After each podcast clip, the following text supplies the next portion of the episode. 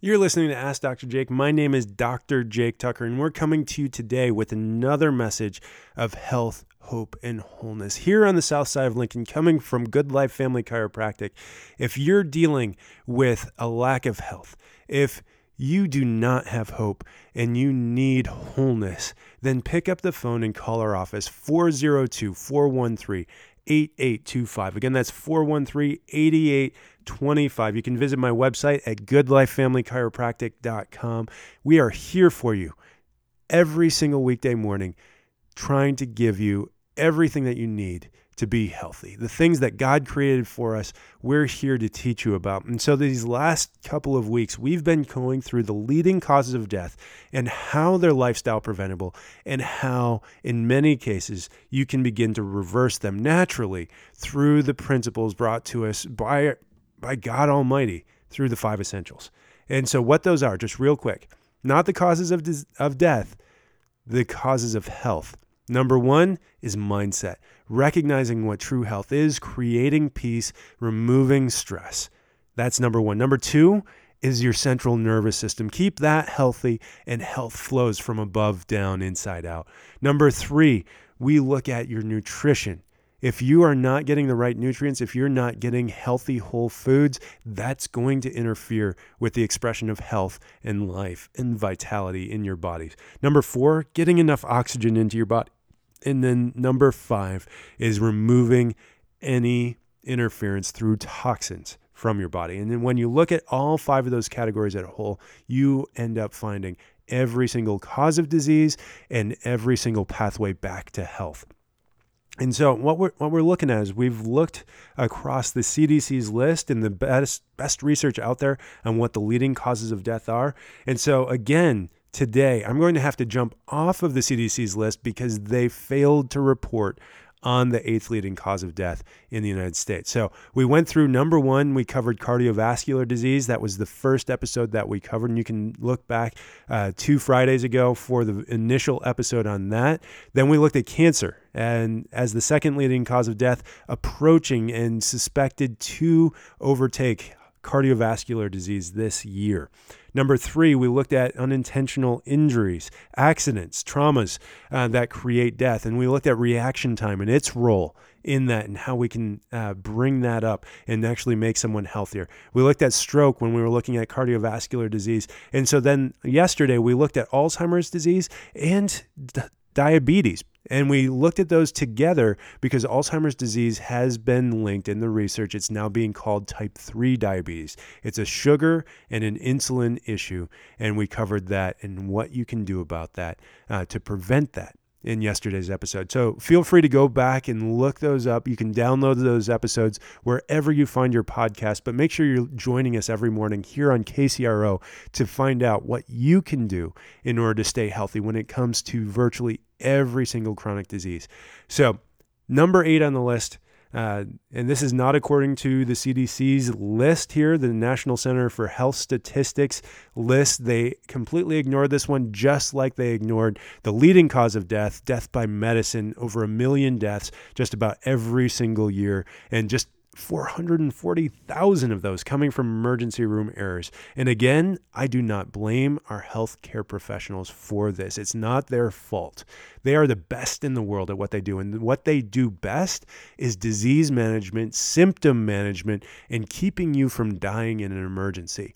What they are not trained in is health and in wellness and lifestyle prevention. That's not what they get training for. You just look at what their classes are. It's all pathology and it's all medication and it's all these different diagnoses classes to try to give them the best chance to give you the best medication so that your symptoms don't interfere with you living your life the way that you want to.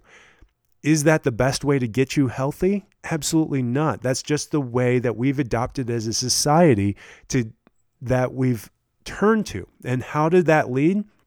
Well, number one, it leads to the most expensive healthcare system in the world.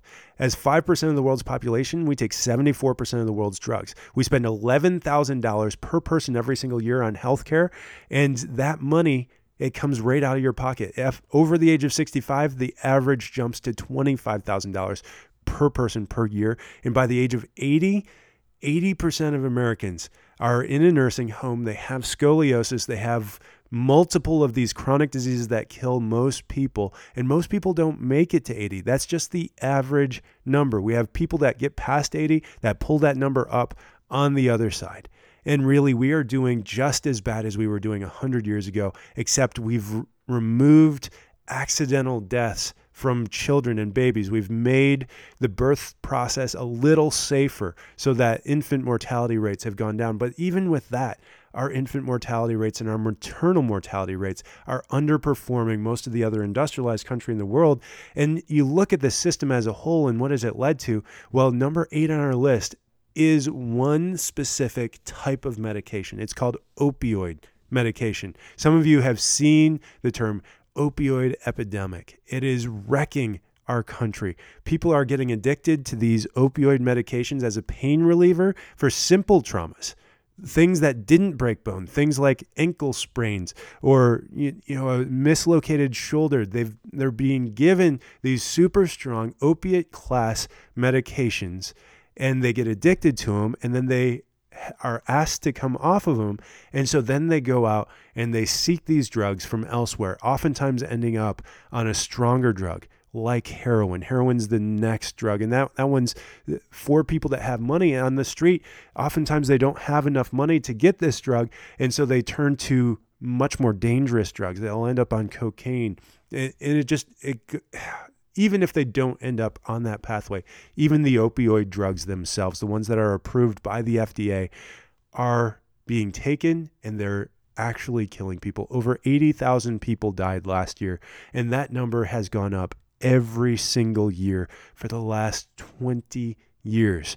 Purdue Pharmaceuticals declared bankruptcy because of the lawsuit that they lost in regards to this. Is it is there ever a time and a place to take an opioid medication?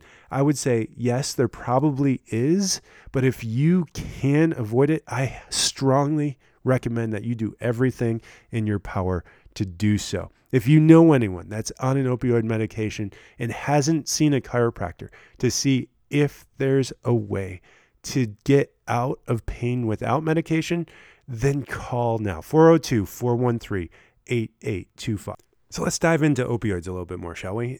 What what's the main use for opioids? Opioids are essentially just an answer for pain. It's only for pain, but they're extremely addictive and they really should have a black box warning on it because of how dangerous this is. But pain is actually a healthy signal. Pain is not the enemy. If it's chronic pain, absolutely we want to get rid of it. But at the end of the day, if all we're doing is looking at pain as the problem, we're completely missing the point. God designed pain inside of us to tell us that something's going wrong. And if whatever your method is of addressing the thing that's going wrong is incorrect, the pain will stay there so long as there's an inability for the body to heal. And healing at its root is a central nervous system process. If the central nervous system is being interfered with, it will not heal your body correctly. I saw I see this every day of the week. I saw just last week a patient come through the office in excruciating pain that had never appropriately been dealt with. She had a tethered spinal cord. It had been uh, tethered down at her tailbone, and so they released it surgically but the pain that she was experiencing wasn't just from the tethered spinal cord. She had spine damage. She had bulging discs. She had arthritis in her spine. So the pain wasn't the thing that was going wrong. It was the thing that was preventing her from living her life. And the opioid medication was there just suppressing the pain. And in fact, by taking the medication, she was allowing her body to do things that it shouldn't do because of the damage. And so then when we began to intervene in her spine, her pain levels went up appropriately because we were dealing with the cause of her pain. And even though the adjustments were helping, she wasn't able to deal with it because she'd become so dependent on the opioids that when they didn't work, her body didn't know how to respond except elevate her capacity to receive pain signals.